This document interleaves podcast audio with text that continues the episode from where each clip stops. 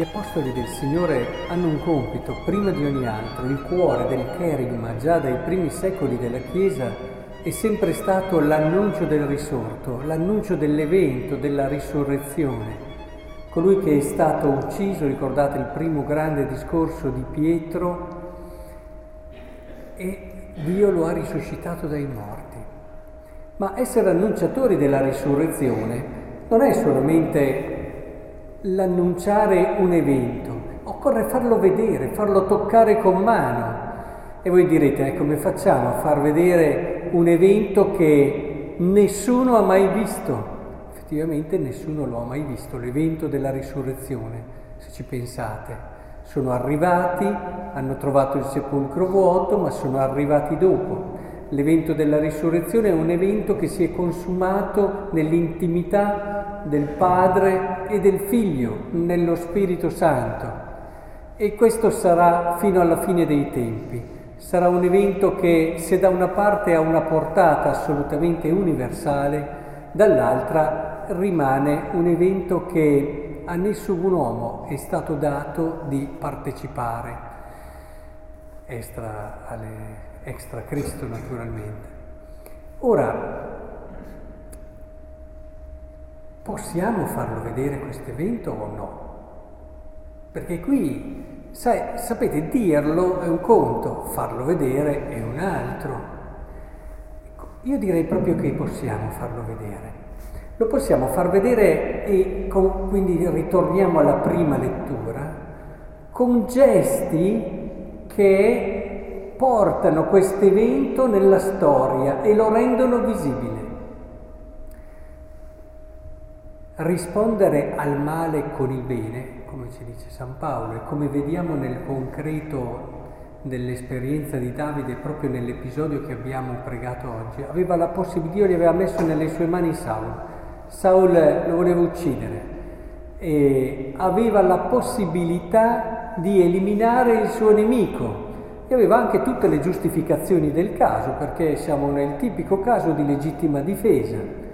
Non sei tu che vuoi, ma c'è l'altro che ti aggredisce, ti aggredisce in modo ingiusto, di conseguenza abbiamo tutte le buone ragioni, umanamente parlando, per ucciderlo e sentirci anche in pace e in coscienza. Però lui risponde al male con il bene. Anche questo passaggio, il consacrato del Signore.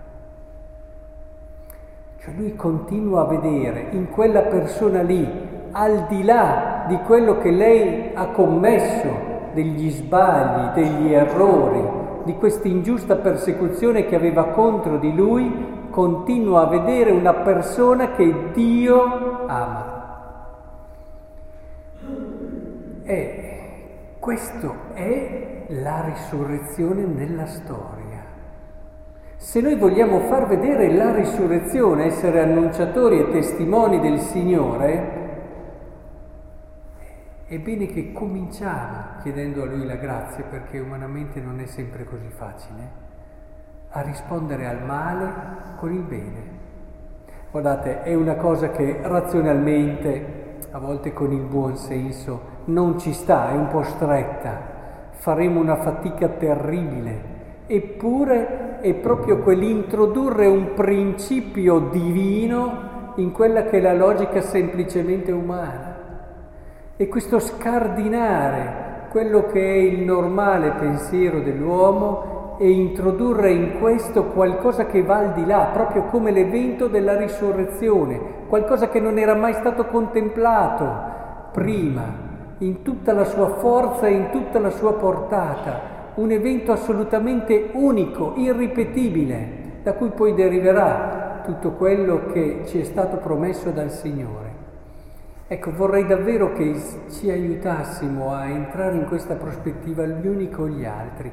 Abbiamo anche noi la possibilità di annunciare il risorto. Cominciamo fin da oggi a rispondere al male che riceviamo con il bene. Guardate, ci sembrerà in tanti momenti di dire ma sono proprio, voglio dire, questo qua eh, è lì, se ne approfitta di quella mia bontà, e tante volte avrete delle legittime crisi, crisi di coscienza, chiamiamole così, delle crisi che vi faranno dire ma, ma è proprio la strada giusta, guarda che però questo ha fatto, ha fatto, ha fatto, e allora si insinuerà un senso di giustizia troppo umano e, in tanti momenti farete fatica anche a credere che questa sia la strada migliore, che questo sia la via giusta, ma credete a Lui, credete a Lui, andate davanti alla croce in quei momenti lì. E in quei momenti lì comprenderete che questa è la strada, l'unica strada che può costruire pace vera e duratura nel mondo.